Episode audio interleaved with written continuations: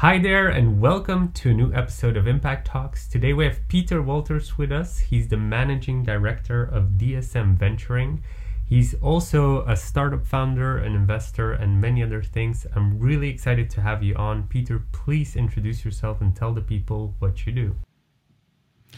Thank you. Thank you for inviting me. Uh, I, I, I really look forward to this conversation, wherever it may lead us. So, um, yeah, like you said, I'm the managing director of um, uh, venturing at uh, a Dutch company, uh, originally Dutch company, I should say. It's a global company, DSM. Um, we uh, have a large portfolio of startup investments, so we're a little bit like a, a venture capital firm um, working strategically uh, with us as our main investor, uh, DSM. Um, and um, uh, that that is my my job. Um, I'm also uh, very much still a startup entrepreneur, uh, which is what I did um, until I joined DSM. Uh, like you said, I, I, co-founded and was CEO of a number of companies. Um, and um, yeah, that's. Uh, I live in Boston since seven years. Before that, I was in California for about 10 years. Um, we moved there with the family with one of the startups I was with after we did an acquisition in the US. Um, so I'm sort of um, professionally more American, probably, but culturally still um, the accent is Dutch, and that is my nationality. So I've lived in different places, but um, the, the roots are still there as well. So it's, it's a blend of things. So when uh, the Formula One was happening, you're still cheering for uh, Max? well, I have to admit, we, we, we don't have a cable box here, so I don't watch live sports very often. But I happened to be in the Netherlands when he was racing at, uh, at Zandvoort. And uh, with the neighbors there, uh, we, we had a, a, a, good afternoon. And it, it, it's, it's, it's interesting, interesting to see such a young guy being at that world level. Uh, wow, what a promise. Right.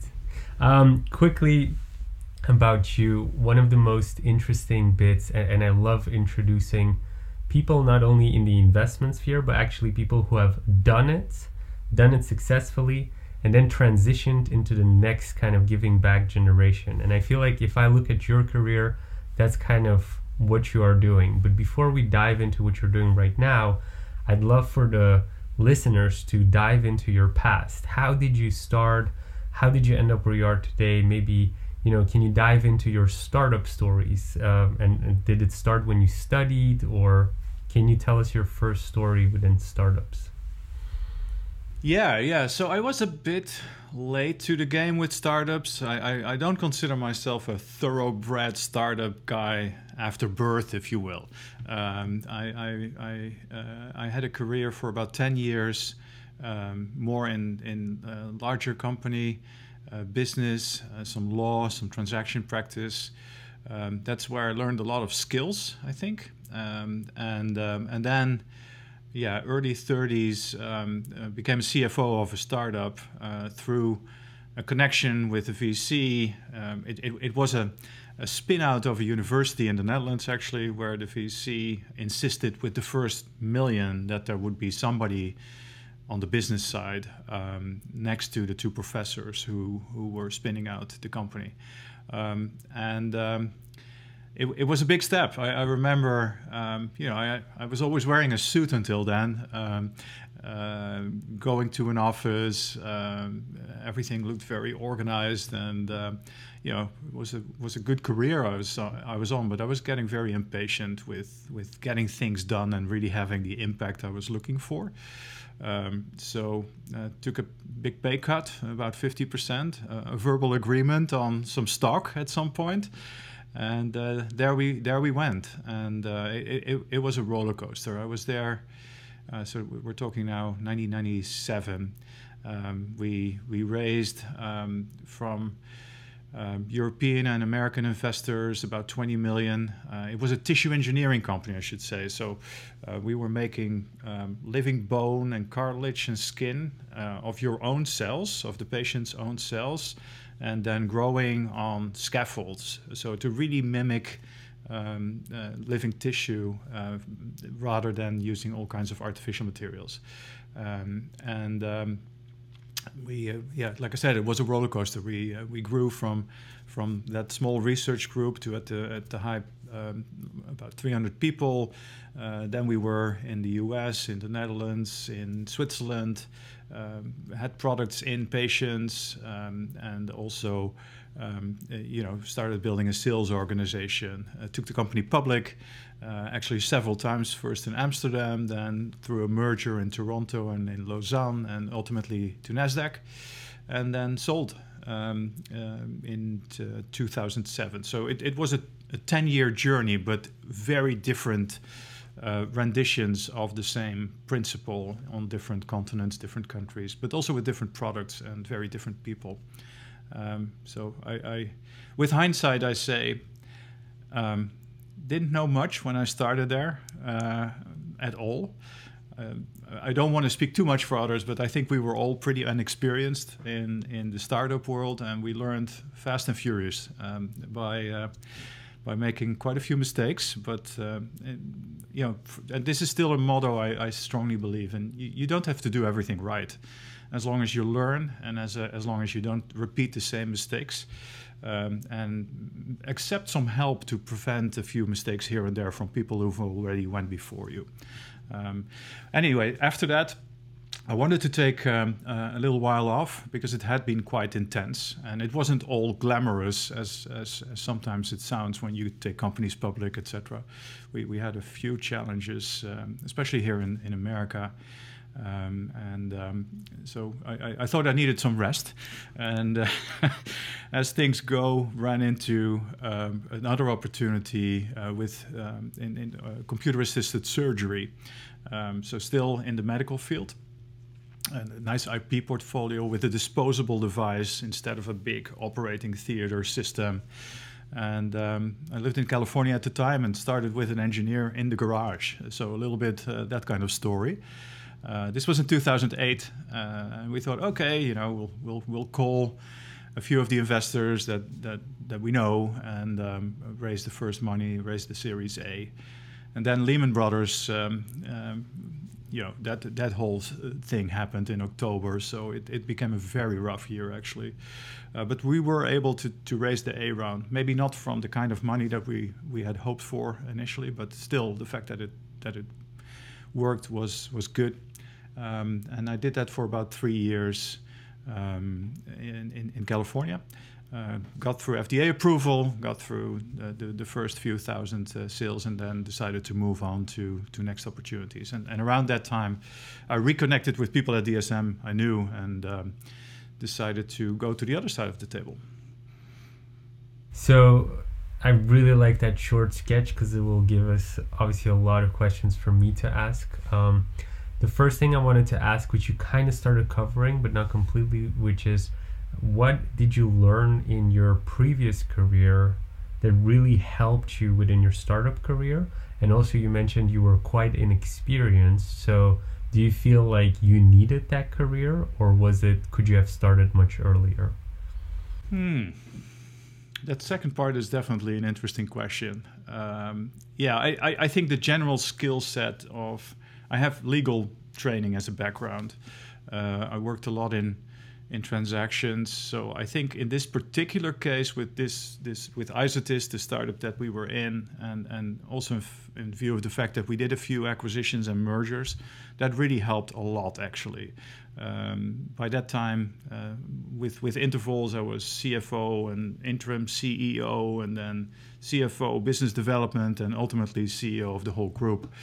Um, it, it, it had helped that I that I knew how to work those processes, the principles of working with all the advisors that get involved when you go public, when you when you um, acquire a company, uh, and ultimately when you get acquired. Um, the second part of the question: um, Did I? I'm gonna make it very black and white. Did I waste ten years before jumping into the startup scene? Well, yeah, pretty much. Um, yeah, maybe it could have been shorter. It could have been shorter, but I think for this particular route, and definitely for what I do now, it was very valuable training. And a little bit about me personal, it, it, it you know, I I do acknowledge totally that I and we were pretty inexperienced in the startup, but I felt felt a certain confidence level, knowing at least a part where I could go back and and, and sort of lean on. Um, and and I need that. I, I, you know I'm a generalist, or, uh, so this is sometimes a regret I have that I didn't become a very technical person or an inventor. Uh, all those things could have been different paths as well.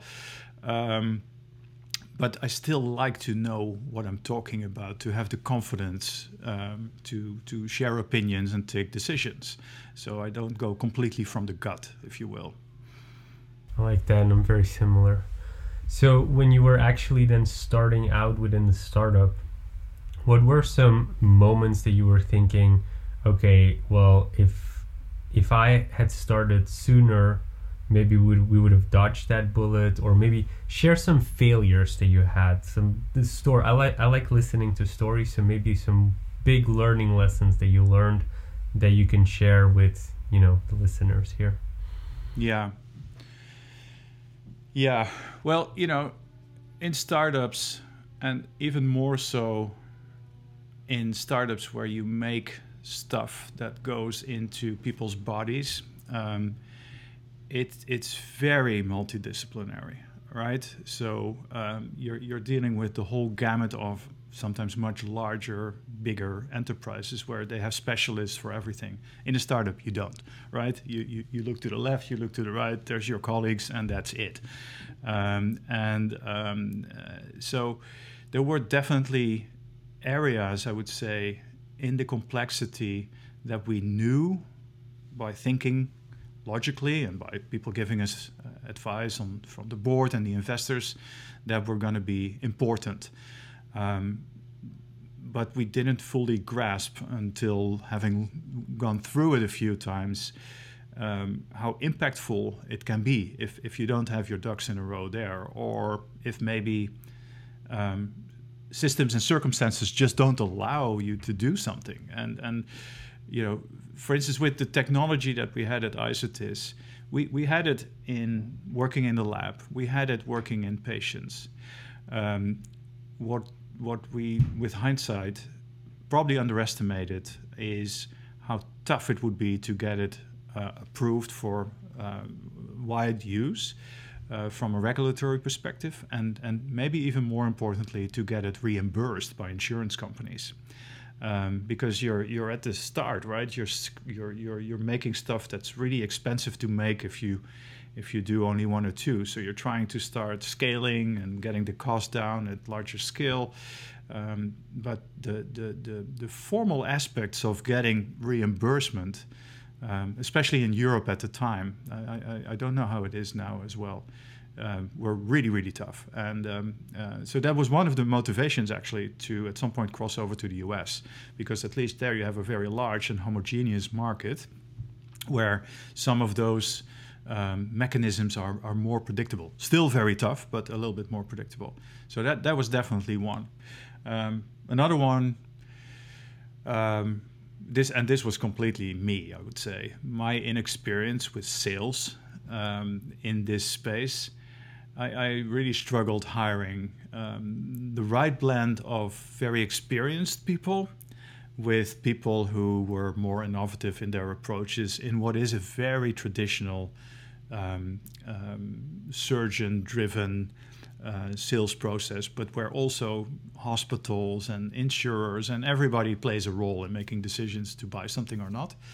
Um, that that that that was tough that was tough. And can you dive deeper into the process of hiring? Because this is a very recurring topic. I think one of the most top uh, asked questions that I get is, how do you hire a sales team or salespeople, and then and then added to that in this country or in this region. So could you share maybe more in detail like how that process for you was? What are red flags? What were good things?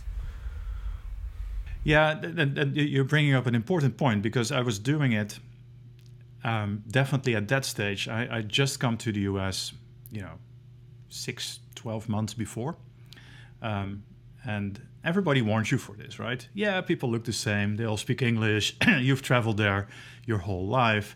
it's very different to live there and really do business there as an American company. So I think uh, it, it, was the double the discipline I didn't know much about to sort of sniff out who would be the right people, you know, uh, un- un- until later. Uh, I definitely benefited from this in my second company, by the way, um, and and doing it in a culture that is really very different and where people communicate very differently, right? If if you're used to the more, let's say. Um, North Sea uh, direct um, uh, communication styles, and then you come to the US where you think people will probably do the same.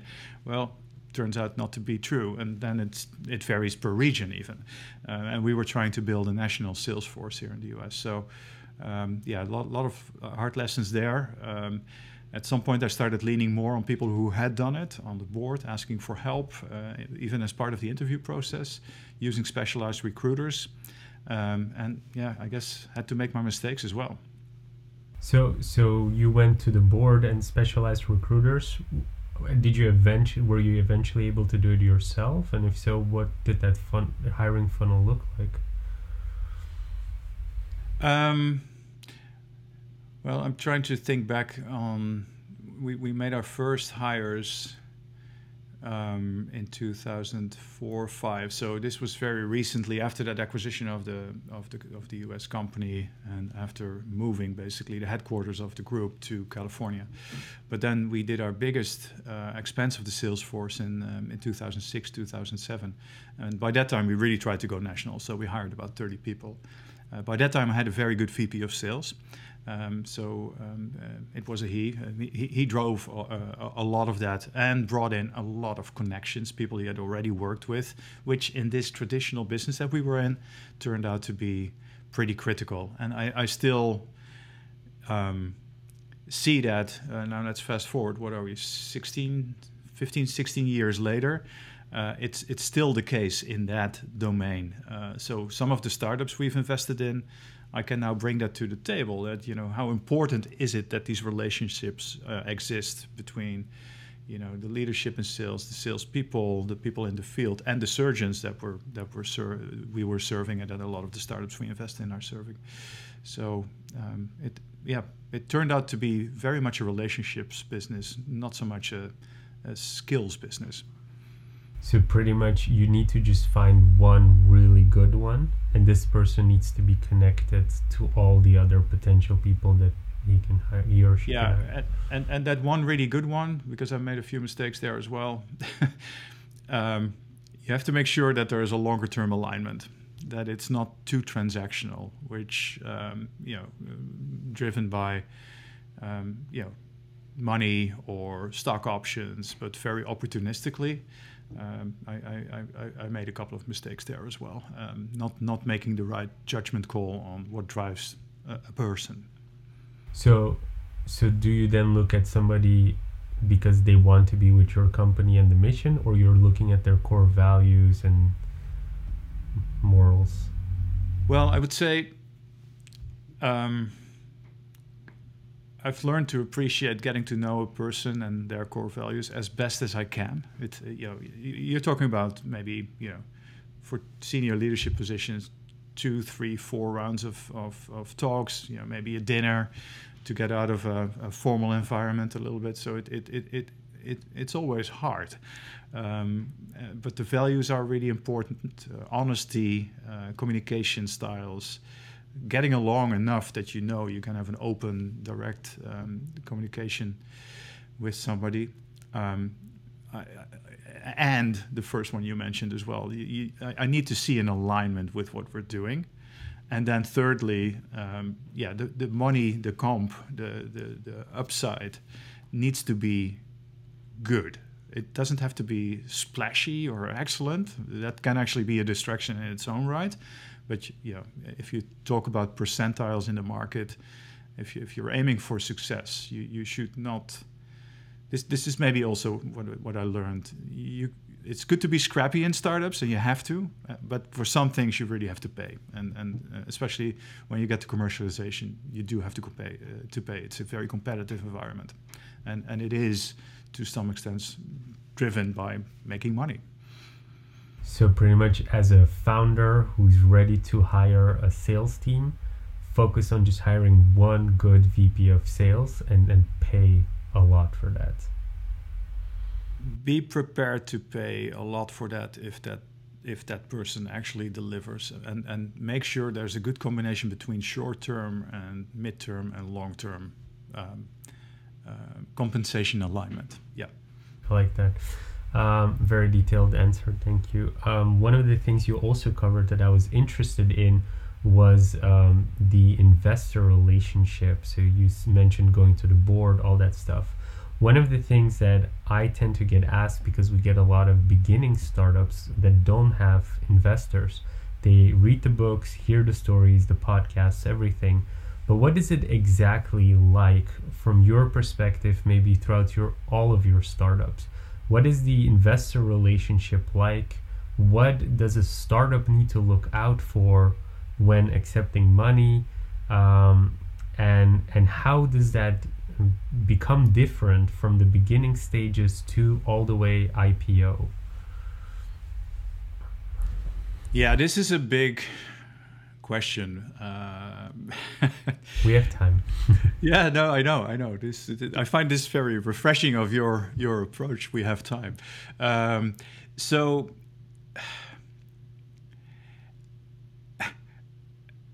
I like venture capital as it was started, which was people who had run companies, who had run startups.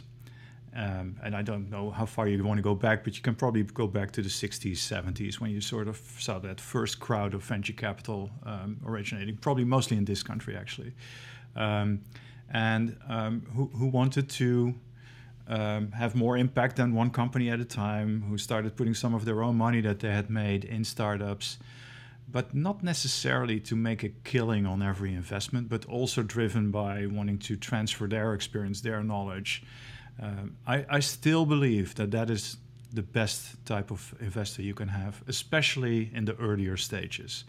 People you know, who've, who've, who've felt your challenges, who've lived your pain, who've also had your successes, um, but who've also probably had a moment where, you know, there was no more money for next payroll. And what do you do then, right? So who can empathize with what you're going through, um, but are, are also playing their role, right? So, so sometimes I see um, people leaning very much and very long on angel investors where, you know, where they're really driven by other things, like having something meaningful to do in their lives, which is which is great, right? But um, you you have to find uh, also a, level of professionalism, I think, with people who want to be an investor and want to play that role on a board, for instance.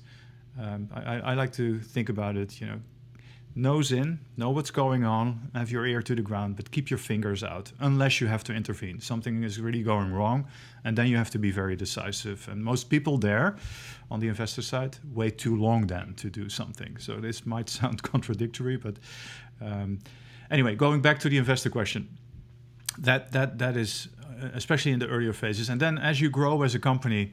Yeah, you you go to your B round, your C round. At some point, you you may go public um, then you also want to see in your cap table probably investors who are ready for that next stage, um, who, who can think a little bit more purely financial, uh, less operational, because by that time, hopefully, in your company, you've built your, your, your, your team, you have that experience in the company, you don't need the board for that as much. But it would still be good if the investors are on the board, and they usually are, especially in the beginning, to have people there who have experience, who have um, uh, who, can actually help coach maybe some of, of, of you or your team members uh, as founders without being the people who tell you what to do the whole time because that's how they did it right? So they need to have grown. They've had they need to have gone through their personal development journey as well and accept what role they play now. Um, I've, I've seen good and bad on that in my in my, my own startups, but fast forwarding to what we do now at DSM Venturing, this is really what we try to do, right? For our portfolio companies, is have a team of people who, who can be board members on their companies, who are not necessarily you know best friends with the management teams the whole time, but who can play that role and not play the role of some some investors who you also see and I've also experienced who are just in it for the money and who think in zero sum um, uh, notions. So if if they take more percentage of shares, then it has to come from you as the founder. So now we're going to start looking for every reason, every little mistake, every deviation from plan as a reason to to uh, make your share smaller so my share gets bigger right uh, that that is the type of investors i don't really care for and um, and it it often comes through greed inexperience having you know maybe purely financial training coming out of mba school running everything by spreadsheets. Um, be careful with that i would say to founders. That's actually a really good question that i wanted to ask right now which is how do you explain to um, a founder? I, have met a lot of venture capital firms, uh, and some of them have pretty much students that just graduated and decide whether a startup is a fit or not. Now, in some cases, they have good reputations, these venture capital firms, and sometimes I even refer people to them. But how do you explain, after what you just said, how do you explain to a founder that those people are there and should be there? Why is it not all people that have 20 years of experience? And am I missing something? Like, are those are those people supposed to be there? Are they not supposed to be there? Should they first have a career before they go into a venture capital firm? Can you share your opinion? And well, you know, I understand why. Um, why why the VC firms want to have that leverage, right? Because they're, you know, if you look at the at, at the at the amount of money going into venture capital year on year, even in the last decade, it's it's staggering the numbers. Even this year, I read something like 216 billion year to date went into VC funds from institutional investors, uh, compared to 150 last year.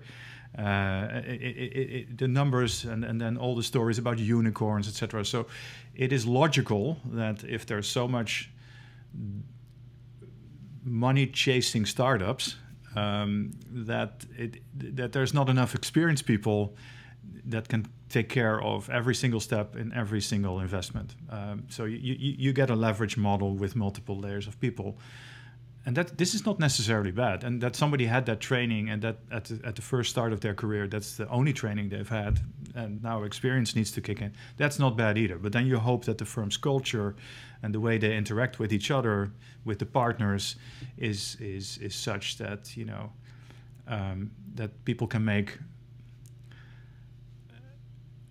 small mistakes commensurate to their experience level uh, but at some point, you know, that somebody will help them, and and and and that way, firms can operate. Especially, I think if firms are are really deep into you know healthcare, for instance. So they, they, they really have a lot of expertise in the firm, and and work in a collegial way. I, I think this can work.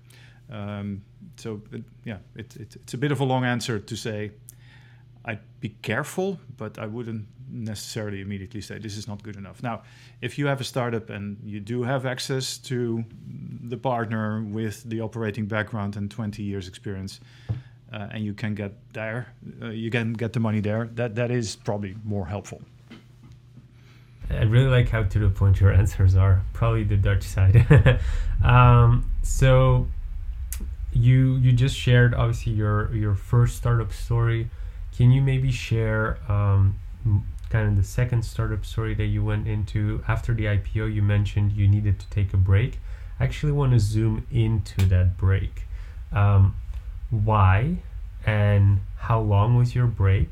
And what did you do during that break? Because what I tend to notice, and I have to be honest, I also experienced something like this when, when we've achieved massive success. Um, there's like an emptiness almost that happens where you don't really know what to do.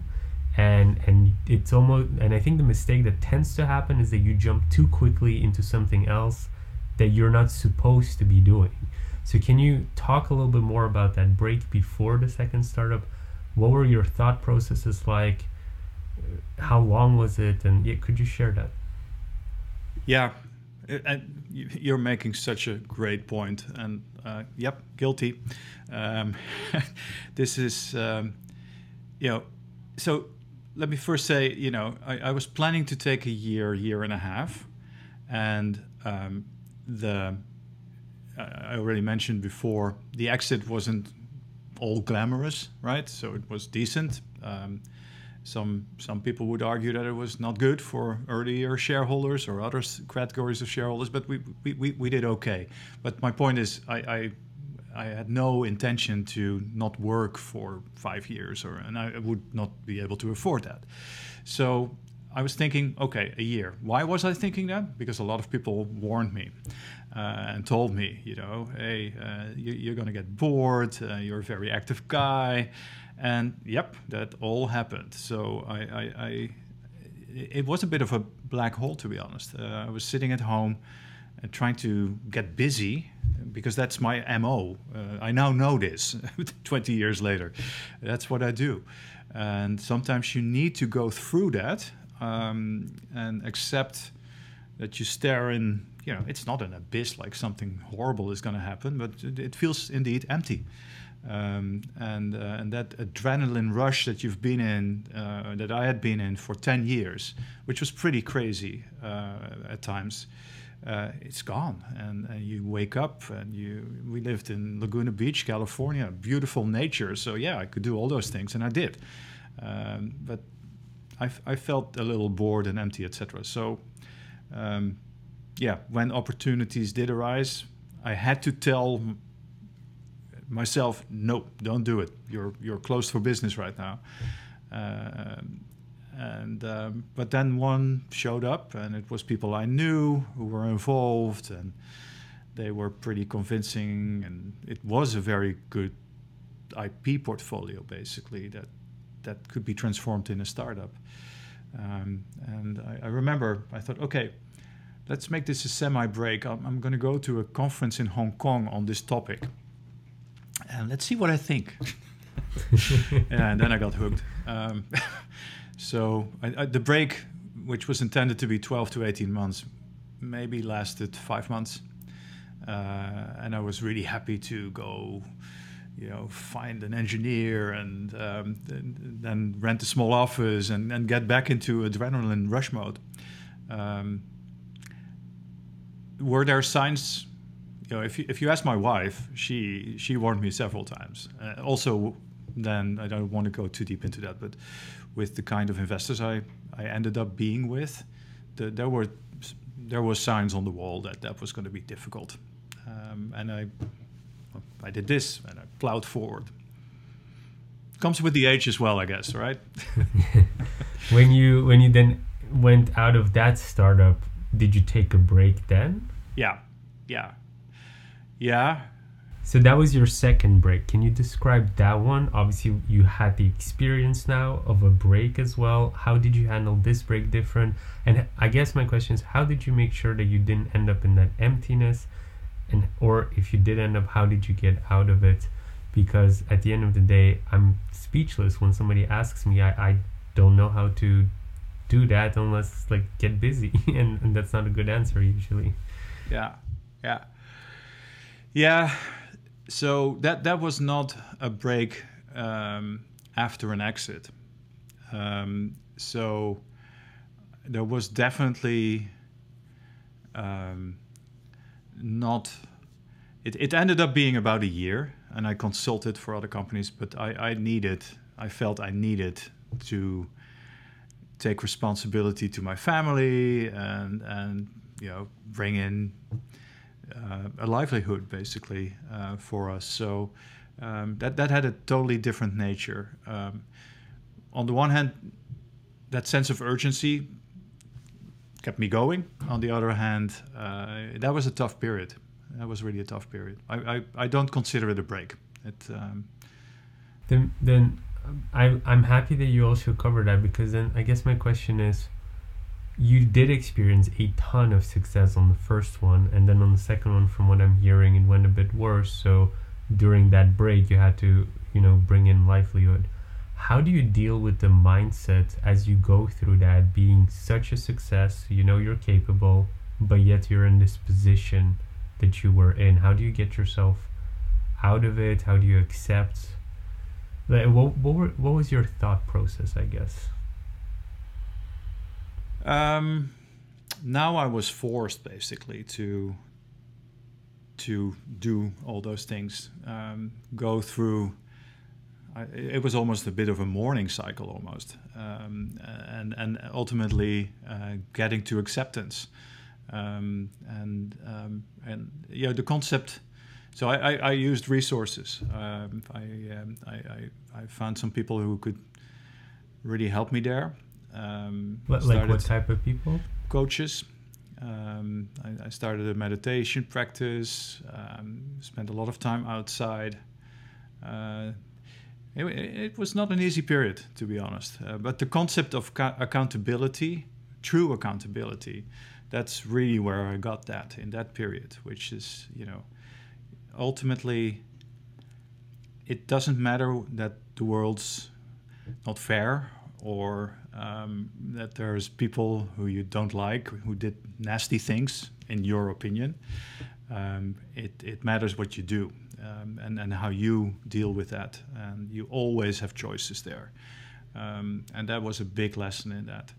It was also a big lesson that you know we, we had a really nice lifestyle and we decided for a while to to turn that back um, to make sure that we had enough runway to get started again and um, and and this is in the American system a little different than in Europe, right? A lot of things immediately stop existing, health insurance, uh, stuff like that. So you you you're very mindful that, um, and and this was also the crisis, right? The years after the crisis. So we saw people in our environment who went from really the high life to skipping town is the expression.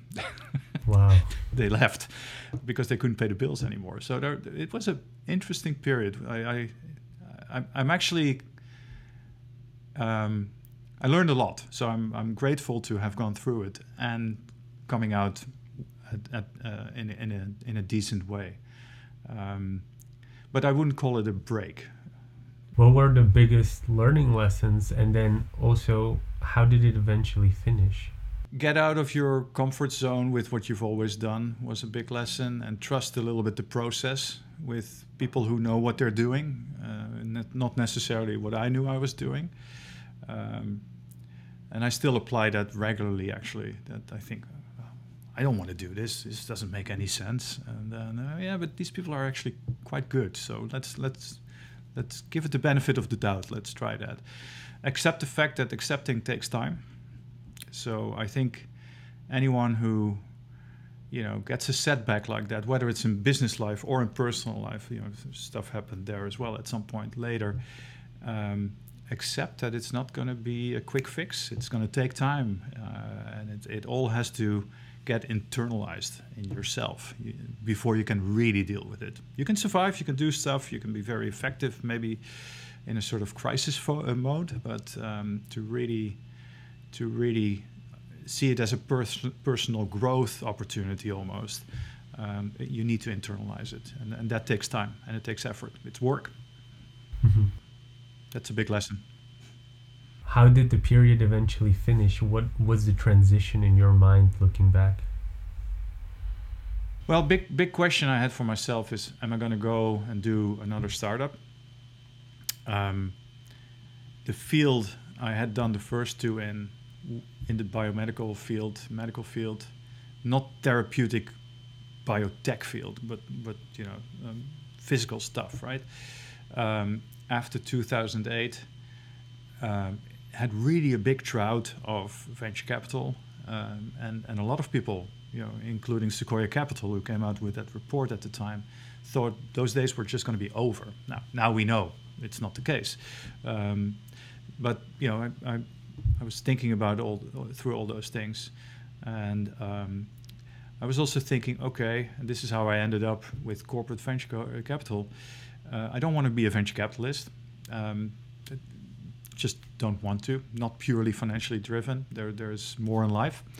Um, so I saw um, um, a, f- a future shortfall in the innovation pipeline for large companies um, because of a, a, smaller supply of startups.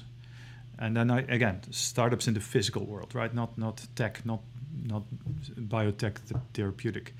Um, and and to get that pipeline filled, that the corporates would have to play a bigger role in filling it, and that with my first career and my second career combined, I could probably be quite um, good at that.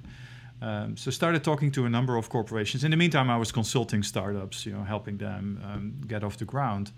So I, I, got back into having fun that way, um, and um, talked to a few um, uh, startups in, in, in California, and yeah, then the people I knew at DSM at some point got in touch again, and it turned out they they already were doing this for 20 years, or at that time 10 years, um, and uh, that's how I ended up there. But I wanted to to fill that pipeline and have more impact than one startup at a time by being able to play a portfolio approach and and bringing the things I had learned with a team of of, of people that I in the meantime hired um, uh, to two startups.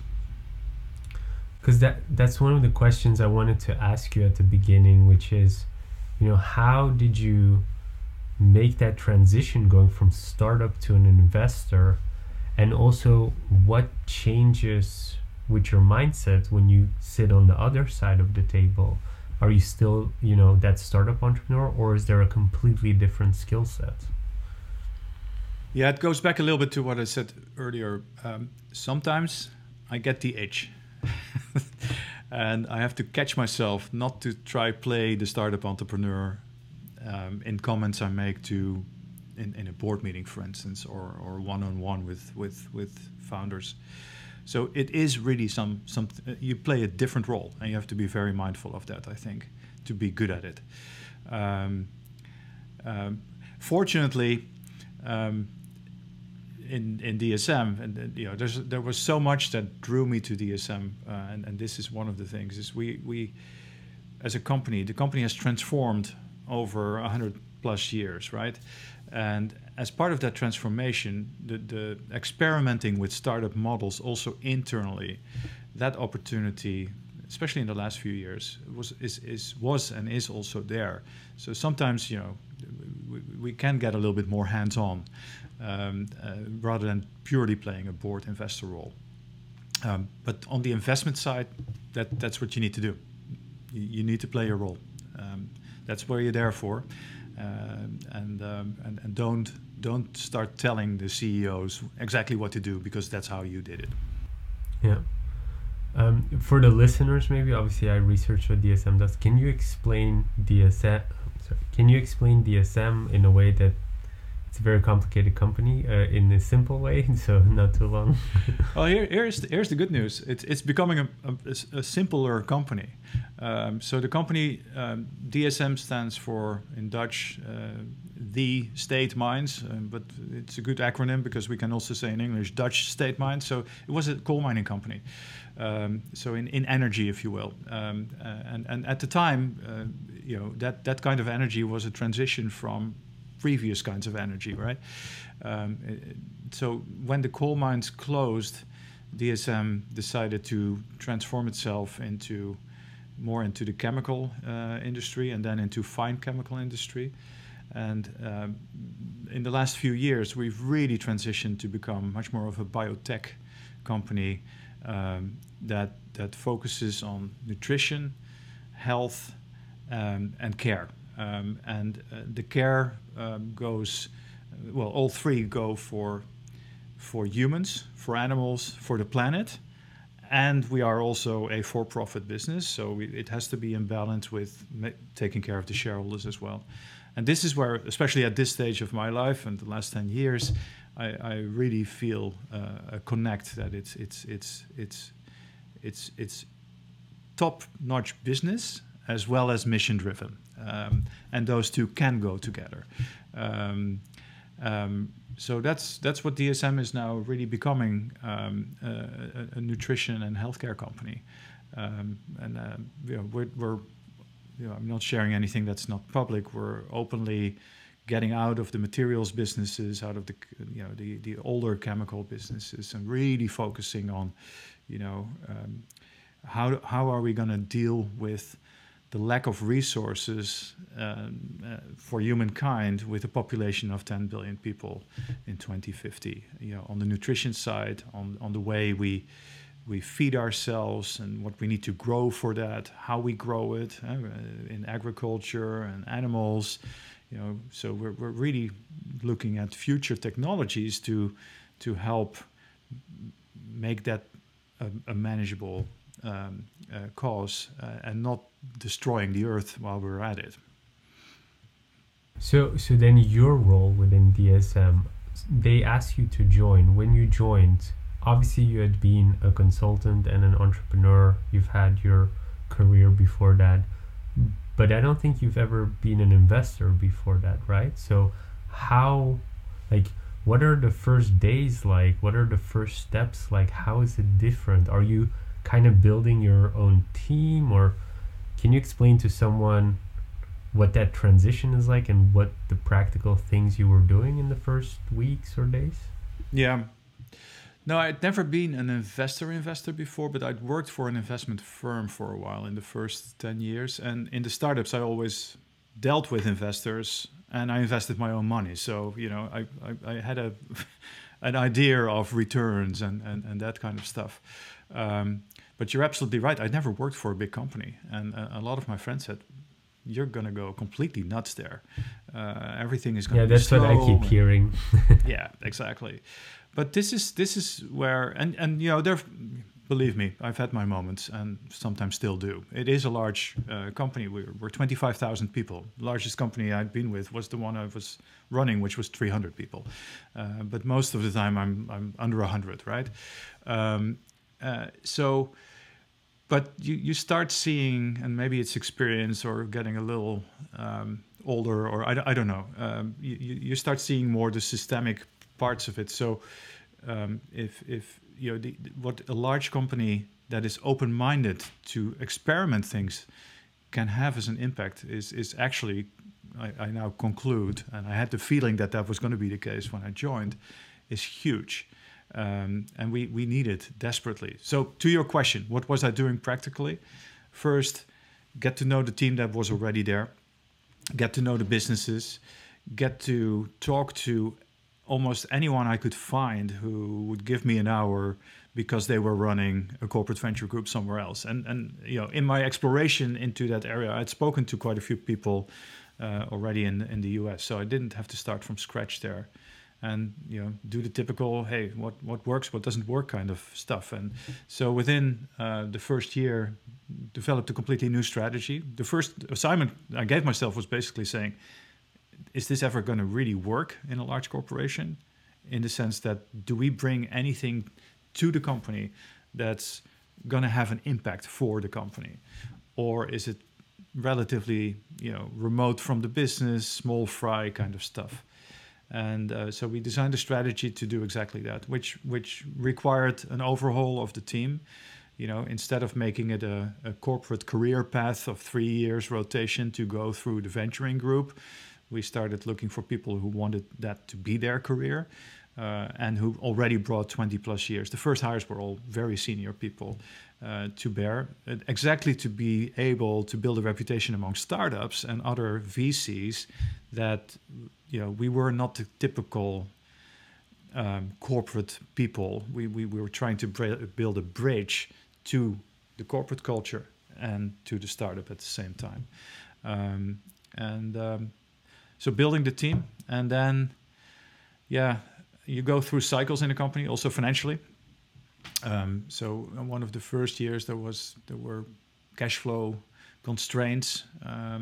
So we couldn't invest a whole lot, but it gave us a great opportunity to start building a pipeline. And then we started investing. And we, in, in the beginning, we really set investment targets. Uh, and some people said, well, hmm, if you, if you do that, um, are you are you still going to look at quality, et cetera, et cetera? Yeah, but yes, you do. But you also have to get started. Uh, you can't analyze everything for three years. That's not the pace of startups and financing rounds. You, you at some point you have to take positions. And increasingly over the years, I think we've gotten better at it, closer to the business, built a real portfolio, and um, yeah, it, it is now really ingrained in the DNA of DSM to always think about what can we do with external parties, what can we do with startups, um, not just focus on what we can do internally. So, I feel like the the common trend, if I hear your story, is you were hiring great people, and, so here again, you when you did the overhaul, you were hiring different types of people than normal people would expect. So, what kind of people were you hiring? uh, and and how big was the initial team like? Yeah, the team size was I think when I joined it was about eight or something, and we're at twelve now. So we haven't gone through tremendous growth. We we we have gone through tremendous growth of how much money we invest and how many startups we invest in. We now have a portfolio of about forty companies. I think when I joined it was you know maybe ten or fifteen. Um, and some of them had been sitting there quite a while. We now do 10 new deals a year.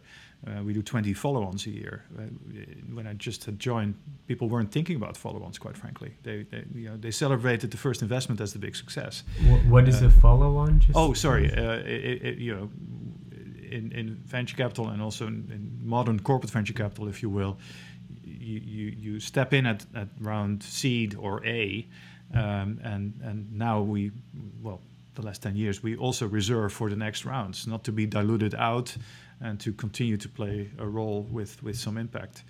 Um, which means, you know, a follow-on is as much work almost as the initial investment. So you need to staff up for that as well.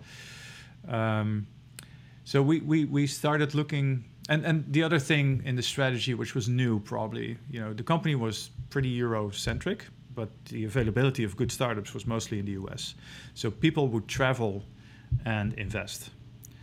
And I had a strong conviction that this, like most businesses, is also a local business with local ecosystems. You want to be part of those ecosystems.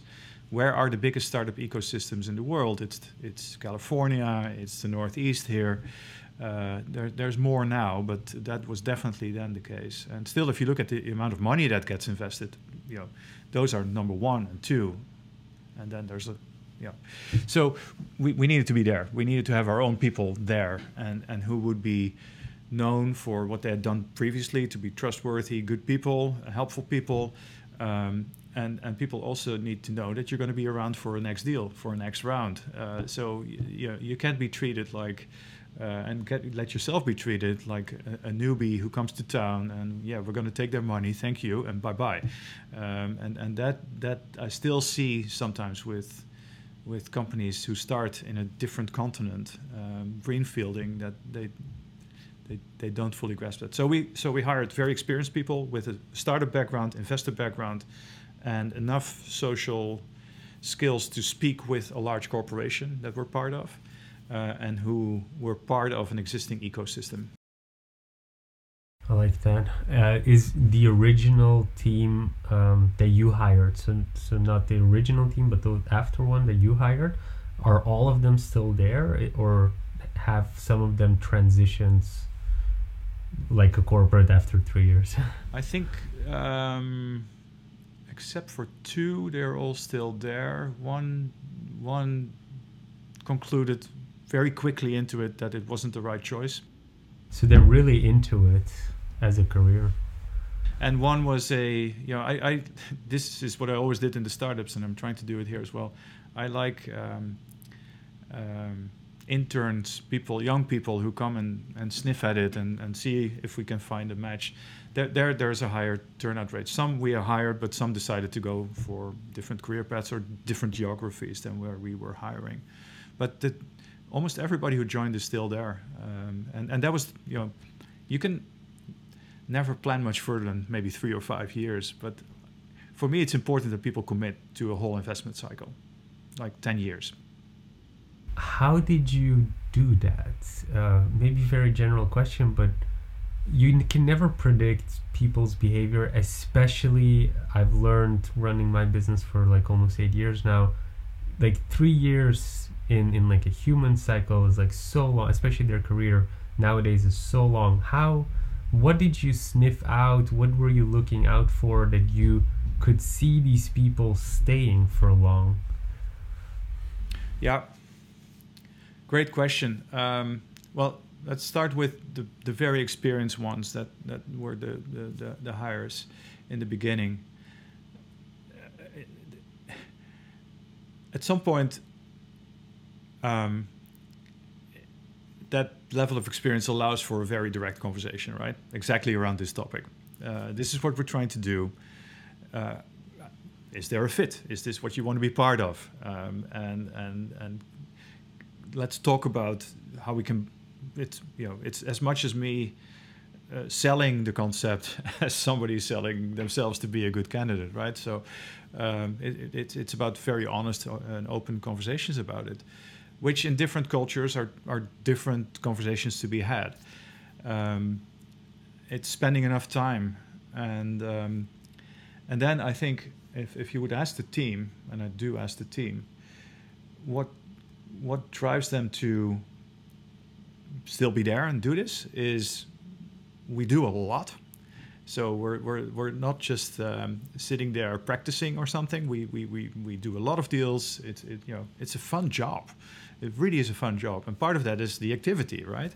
And, and the other important part of that is is that it's a very diverse team, and people really like to be with each other, um, uh, which is very hard during COVID, by the way, uh, and especially since we hired three, four new people.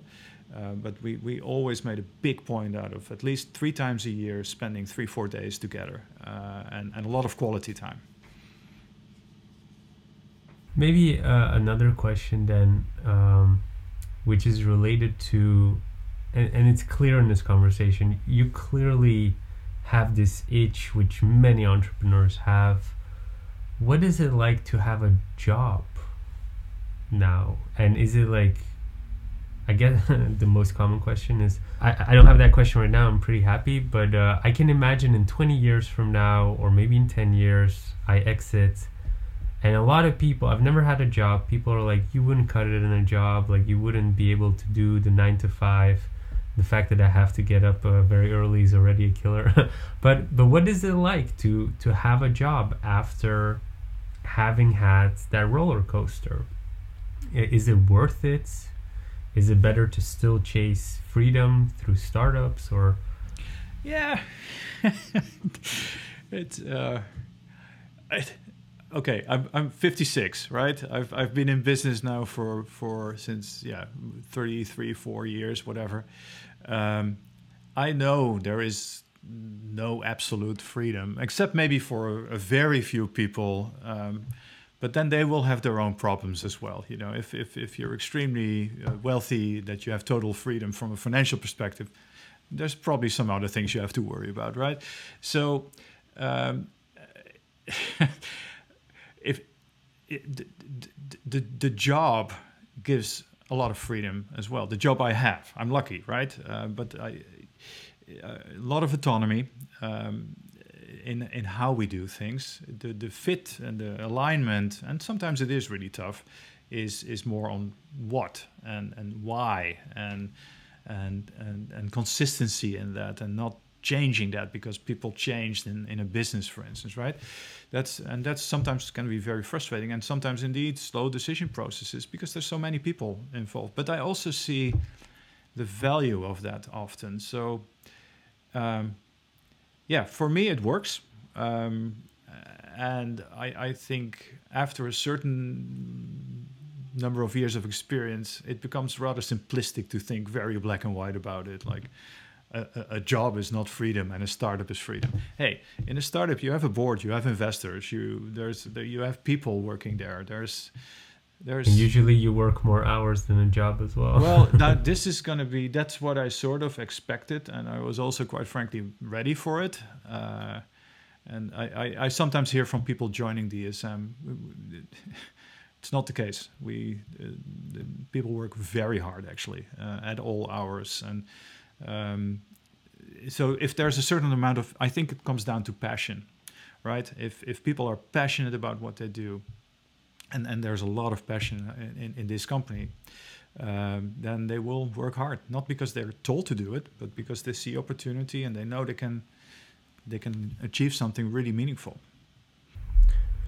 When you when you got the job, um, were you able to put on some requirements like I'm working autonomously, let me do my thing and trust me, or were there already some guidelines?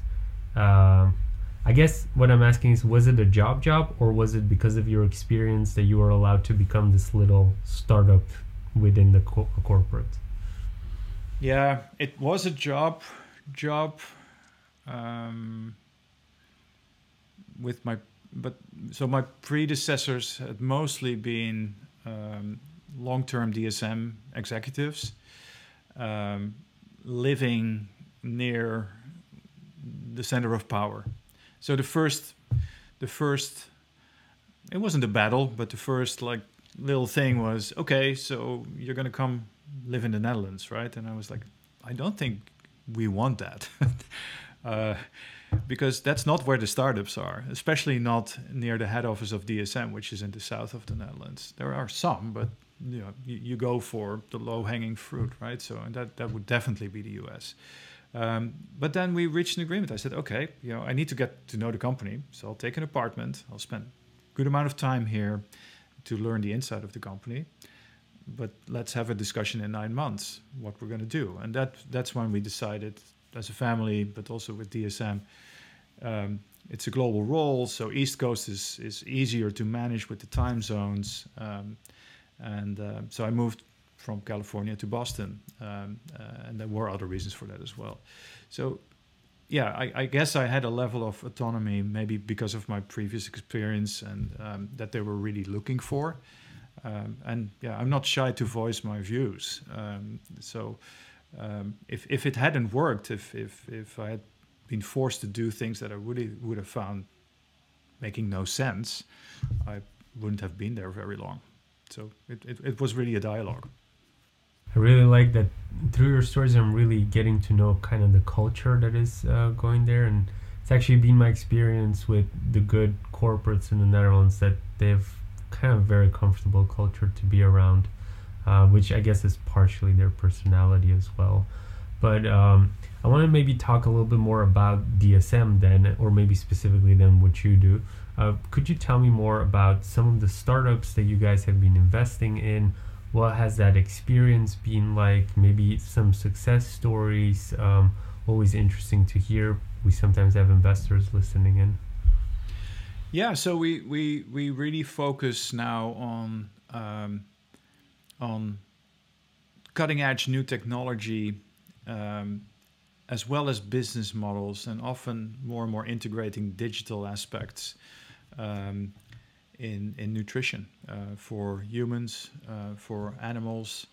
Um, and um, you know some examples um, know, in in this year we invested in a company in cultured meat so how can we instead of growing animals who use a lot of water and need to be fed a lot of you know feed that needs to be grown as well can we make meat um, in in in a fermentation process in a in a bio um, reactor process. Now, a lot of people start feeling uncomfortable with that concept, but uh, it, it actually comes back pretty closely to my first startup, which was also tissue engineering, right? You're, you're creating cells.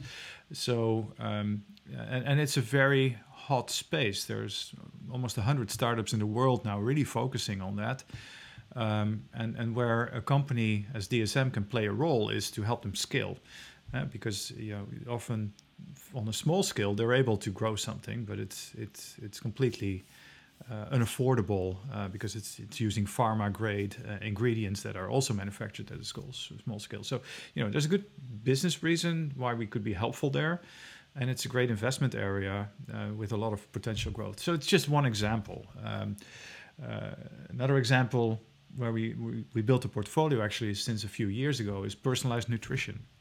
So, you know, a lot of people benefit from uh, nutritional supplements. You know, if you have deficiencies in certain vitamin levels, or live in a certain part of the world, or have a certain age, or a certain lifestyle, da, da, da, da. but it's very hard to determine what you need or what I need on any given day. And um, we we set out a few years ago, four years ago, on on seeing you know, we, we have a lot of those ingredients in DSM and we, we, we like to sell them, obviously. Um, but we'd like to sell them to people who actually use them as well and need them as well. Um, so can we make with, you know, diagnostics, with wearables, with AI, can we, uh, with, with mixing devices, with new delivery systems, um, new formulations, uh, can we make a play there um, uh, and, and, and, play and, and be, a, be a leader in that space, which everybody finds very interesting. But if you look at the big companies, almost nobody's entering that space, um, the, the, the, large uh, consumer packaged good companies. So we did, and um, uh, and we, we invested in a number of startups, and actually we created our own 100% almost owned startup in DSM. Uh, just came back from a board meeting yesterday uh, here here in the US to go direct to consumer with a number of those concepts. Um, so th- th- those are you know those are really the exciting new things um, that will have a lot of benefit if they're successful. I, I can go on and on, um, but um, yeah, you know, in, in, in reducing um, with COP26 going on right now, you know, reducing um, uh,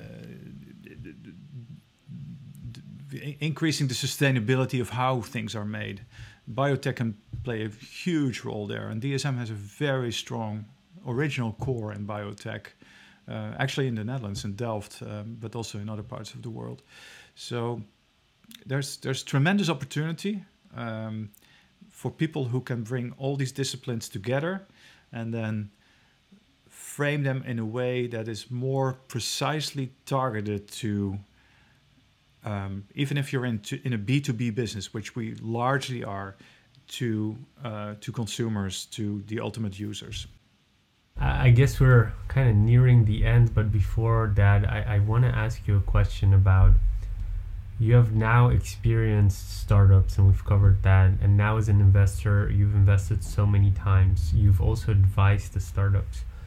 You've done it now i think 40 plus times. So what are the most common problems that you see happen that if people are listening, you would like to share with them? And obviously, solutions to that.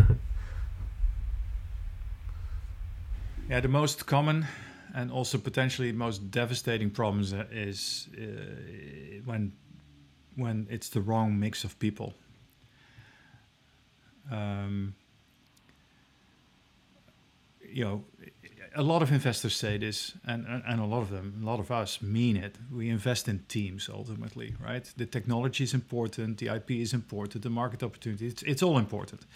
But, you know, the wrong mix of people doing it, and that includes, by the way, the, the investors on the cap table and the people in the board, uh, can really mess up uh, very good opportunities and an excellent combination of people can really out of something mediocre maybe even create a big success uh, because they will get at it and go at it and and, and change it and, and make it something great. So i cannot um, uh, i'm looking for the right word here.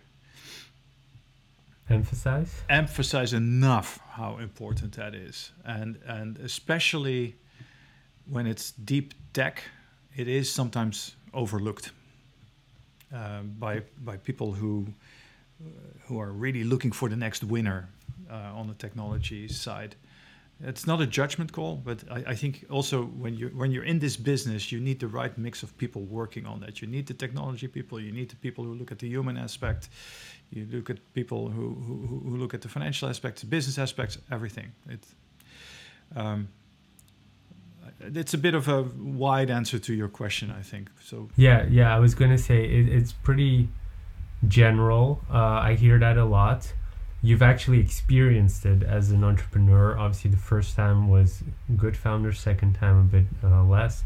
So, so can you then say, you know, somebody's a founder, they're either looking for a co-founder or they're having doubts about their fellow co-founders can you point them in the right direction of what is it that could be bad about the co-founders that isn't right? What are red flags they should be looking out for? Or on the other side what are really good flags that they're like okay i i'm very happy that this is happening. Yeah if you ask the question that way mm, my inclination would be to start answering in terms of attributes of individuals. Um, and I don't want to do that because you know yes there are some attributes that you probably are looking for in individuals but it, it is really the mix it's the team.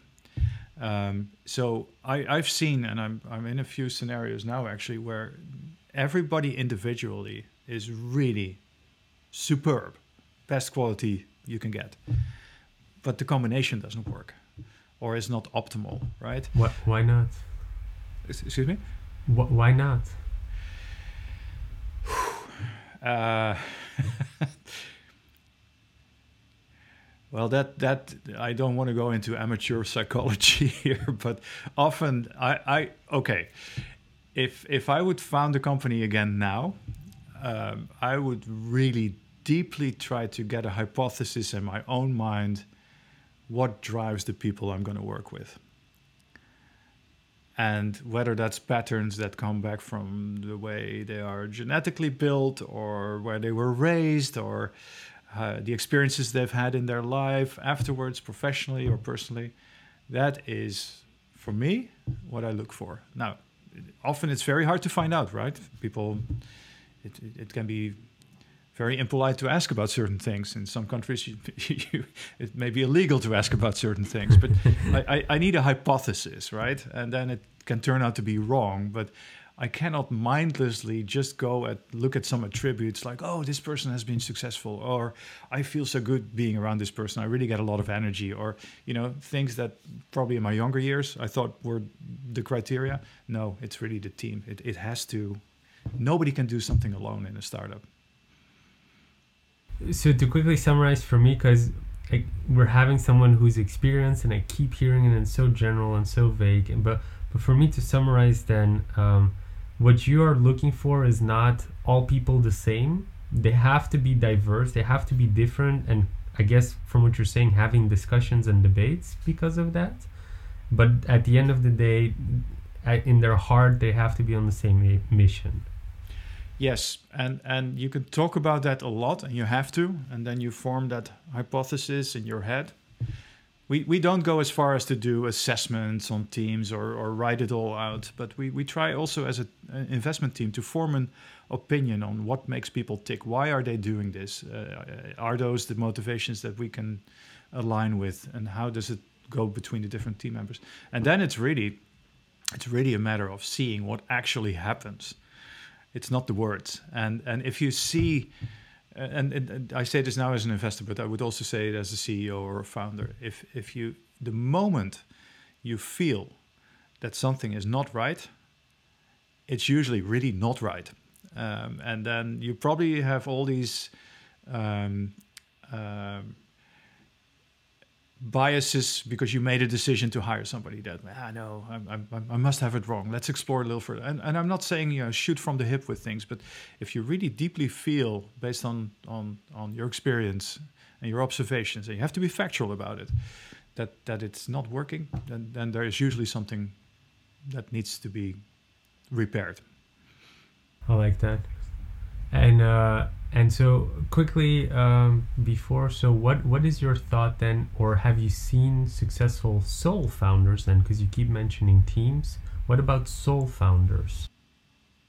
Who who who are the whole startup without anyone around them?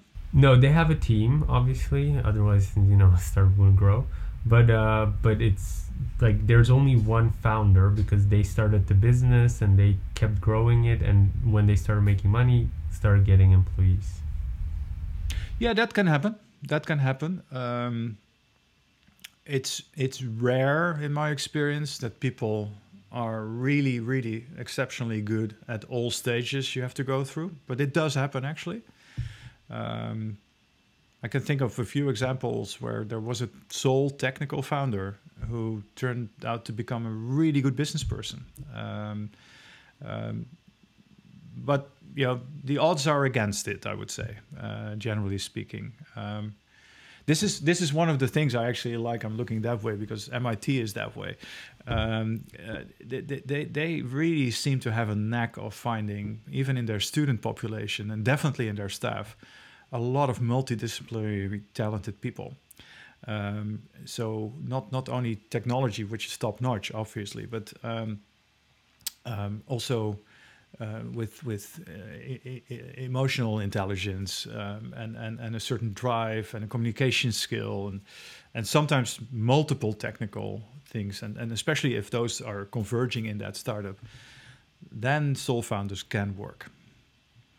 But I'm also a strong believer that nobody should be doing something too long without uh, refreshment. And this goes for politics and government, but it also goes for for for for startups. Now, most startups are not around long enough to really see that happen, but sometimes they do actually. As we're uh, kind of ending the end, what are some last thoughts you'd like to share with our listeners? Um, well, you, you had a lot of questions about my tran- transformations or transitions, if you will. And um, um, I always, I, I, I've become more thoughtful with them, but uh, I never very long processes of jumping into something different. Um, and it, it, it was always because I, yeah, I really it fit with my values. Uh, it felt good with the people, um, and I obviously could see the business case. And and then, yeah, this I would probably say this: there's a time to analyze things, and then you make a decision, and then you go do it for a while, and don't second guess at every turn. You know, take a few years to just put your head down, work, and then come up again and, and think about, hey, does this work? Is this what I want to do? Um, that, that and I think that that would be true for a lot of circumstances that probably a lot of your listeners are, are going through as, as they go through their lives. I really love that advice. Actually, it's really good. Thank you. Um, I want to roll out the red carpet for you. Is there anything you'd like to share? Where can people find you? Please uh, share more. Yeah, no, I I'm not on a mission here. I, I was intrigued by the opportunity to have this conversation with you, and uh, yeah, from it, I I enjoy doing it. So um, I I hope there is some nudges in here that people will benefit from. Great, thank you so much for sharing, and I really hope uh, yeah people got a lot out of it, just like I did. See you maybe on a, a next episode. Very good. Have a good rest of your day. If you liked this episode, you can check out our most recent one here. And if you haven't already, make sure you click here to subscribe and see the next one. But if you're interested in more tips and tricks, then make sure to join our Facebook group where you can find thousands of like minded people and you get direct access and support to any business question from the entire startup funding event team.